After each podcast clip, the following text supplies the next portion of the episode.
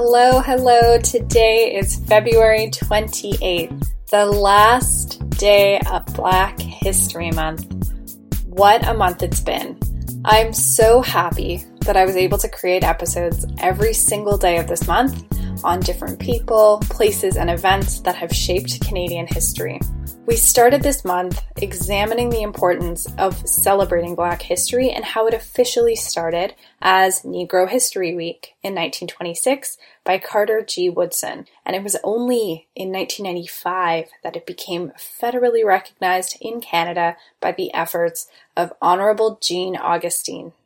Creating these episodes allowed me to learn so much and to really dedicate time to thinking deeply about the very long history Black people have had in this country. Remember, the first Black man in Canada, Matthew da Costa, lived here in the early 1600s, so over 400 years ago. We also learned that although the Underground Railroad was key to thousands of people escaping slavery, that slavery existed in Canada too. Our country was a safe haven, yes, but it wasn't free from racism or discrimination. Canada had segregation, although not legal as it was in the US, but it was widely practiced and was entirely normalized. My favorite part of the last 27 episodes was learning about Black Canadian leaders, people such as Harriet Tubman, more American I know, but honorary Canadian, Mary Ann Shadd Cary, Lincoln Alexander, Rosemary Brown, Elijah McCoy, Carrie Best, and Willie O'Ree. They are all icons in their own right, but can you imagine the adversity that they had to overcome? The mental strength to deal with the racism and to continue pushing forward to be journalists, athletes, and politicians. We also learned about how systemic racism has looked throughout Canada's history, the employment racism, and how this led to many black men working as train porters, the racism towards black immigrants to Canada in the West, which led to the Immigration Act of 1910, how black people were robbed of their freedom and a farm, how black voters in Canada have been disenfranchised but took back their power, environmental racism against residents of Africville, Nova Scotia, the civil rights movement across the country, and how students in Montreal protested against racism that they encountered. My biggest takeaway from all of the research is that I now see with greater conviction how racism and discrimination of the past shapes our current society.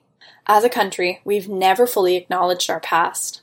Many of us, including myself, didn't know how widespread segregation was in Canada, for example, that it was upheld by the courts.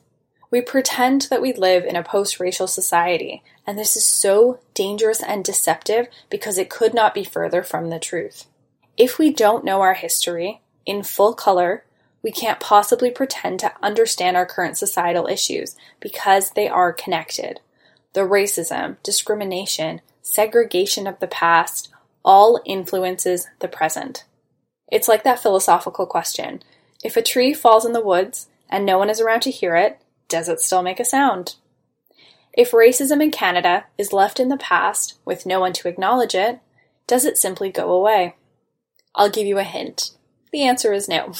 it doesn't go anywhere. It sits and waits in plain sight, waiting for an opportunity to strike again.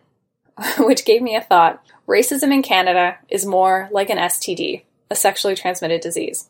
It's uncomfortable and it's embarrassing. You don't want to talk about it. When it flares up, you put a little cream on it, and that helps for a while, but it always flares up again. That's been our issue in Canada for decades. We think if we don't talk about it, it'll just go away. Change some laws, put some new policies out, start an investigation or a committee, and everything will clear itself up. Well, that hasn't worked out so well, so we should probably try something different. Education, in my opinion, is one of the key ways to tackle our long standing issues with racism in this country. If you don't know better, you can't do better or be better. Some people will disagree, and that's okay. There can be many paths towards one goal, but this path is one that I would like to try out. Now that Black History Month is over, I hope it doesn't mean that you're going to stop learning. The work doesn't stop in March. It needs to happen every day, 365 days a year. Continue reading books, watching documentaries and shows, take diversity workshops, raise anti racist children, open your circles to people who look and think differently from you, have tough conversations with those closest to you.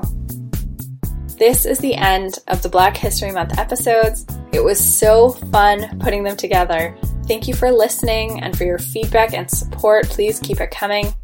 But know that there will be more episodes soon. There is still so much to discuss. Talk to you very soon.